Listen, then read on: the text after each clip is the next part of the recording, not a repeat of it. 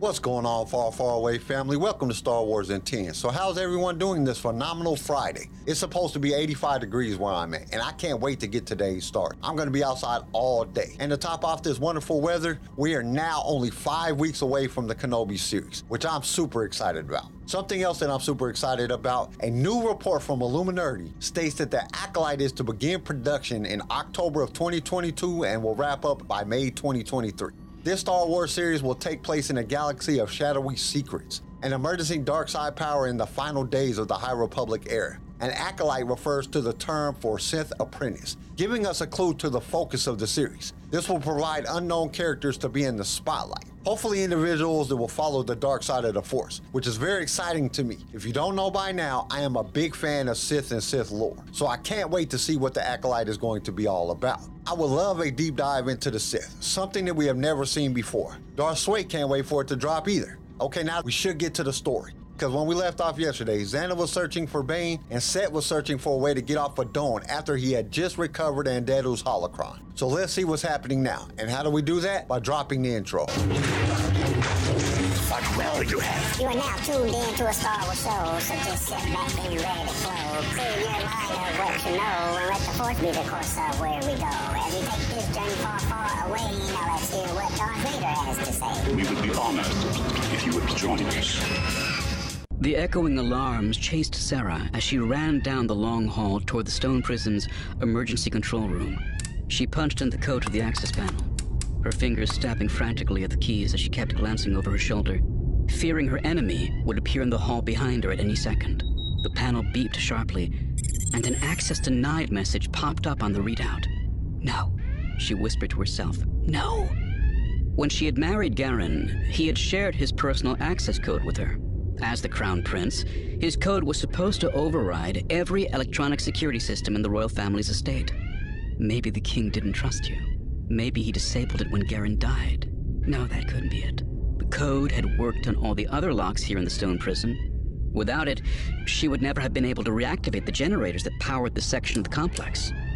She tried to punch the code in again, her fingers trembling with desperate urgency. The alarms overhead were an inescapable reminder that every second she lost made it more and more likely that her prisoner would find a way to escape the dungeon before she destroyed it.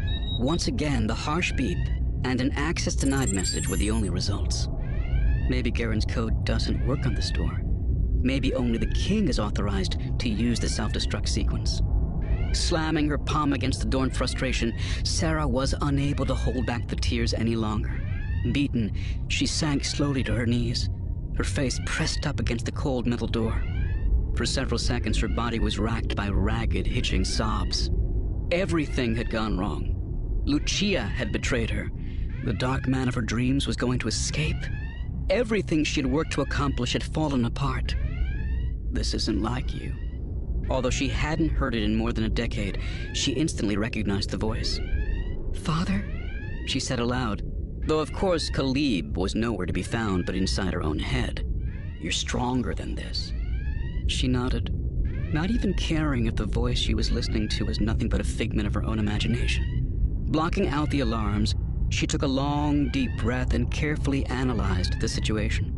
It didn't make any sense for the king to be the only one with access to this room. He couldn't be expected to come here in person if there was ever a prison break or a riot. The warden would have access. Probably the guard captain as well. And if the king trusted any of his servants with the code, he would also have trusted his son. You're rushing, making mistakes. Try again, slowly. She rose to her feet and began to punch in the code for a third attempt. This time, when she felt the panic threatening to possess her fingers, she fought back by calling up the image of her father's face, calm and certain. Taking slow, deep breaths, she took extra care to hit the buttons in the correct sequence.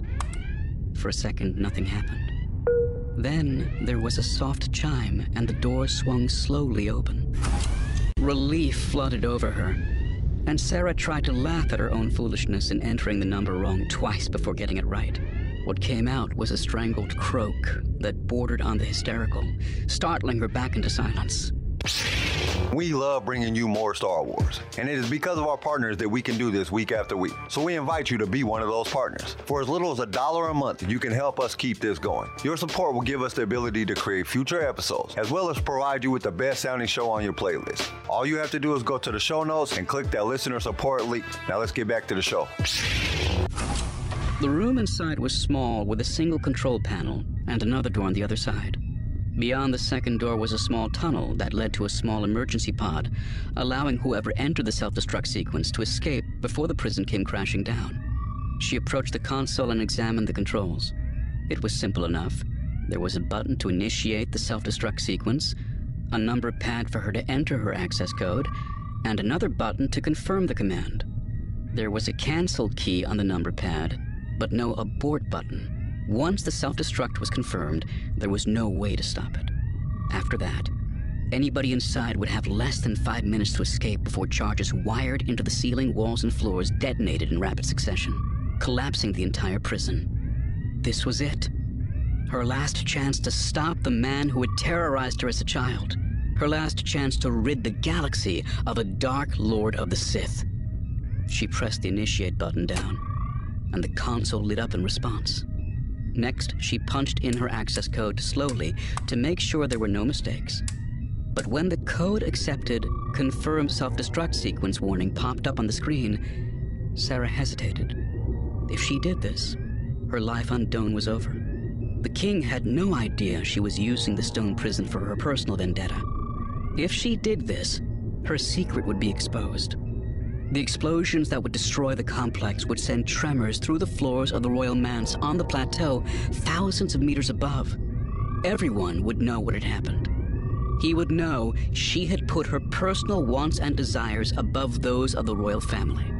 Her actions would almost certainly be considered high treason. The best she could hope for would be permanent banishment from the planet. And what about Lucia? She would probably be killed in the explosions. Although her bodyguard had betrayed her by helping the prisoner to escape, was Serra willing to condemn her friend to death without even giving her a chance to explain her actions?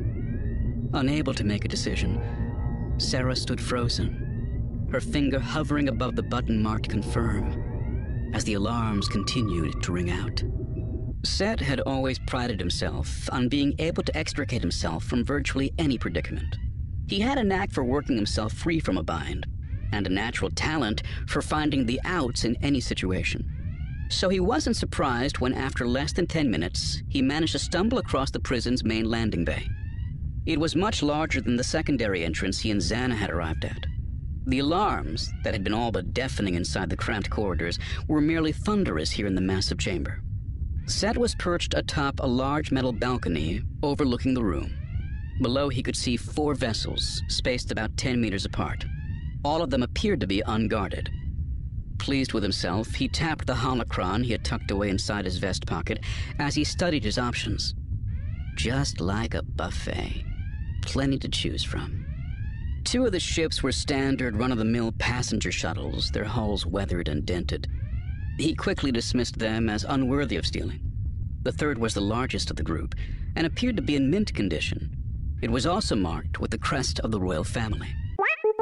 Okay, this part wasn't anything if not boring. There was nothing exciting at all. It describes Serra in her emotional state, then her coming to a conclusion that she will blow up everything in order to kill Bane, even though she knows that there will be severe consequences for her actions. She races to the control room, then she has second thoughts because of Lucia, but then pushes them aside. This is when the story jumps to Set. He had found another landing area that held some ships. This is when he takes his sweet time picking which one to steal. The more I listen to this story, the more I can't stand this guy. He just gets on my nerves. He's too egotistical. All hell is breaking loose around him, and he is being picky on what ship to steal. If it was me, I'm just grabbing the closest one and getting the heck out of there. But that's where this part comes to an end. You'll have to join us on Monday to find out what happens next. We hope to see you there.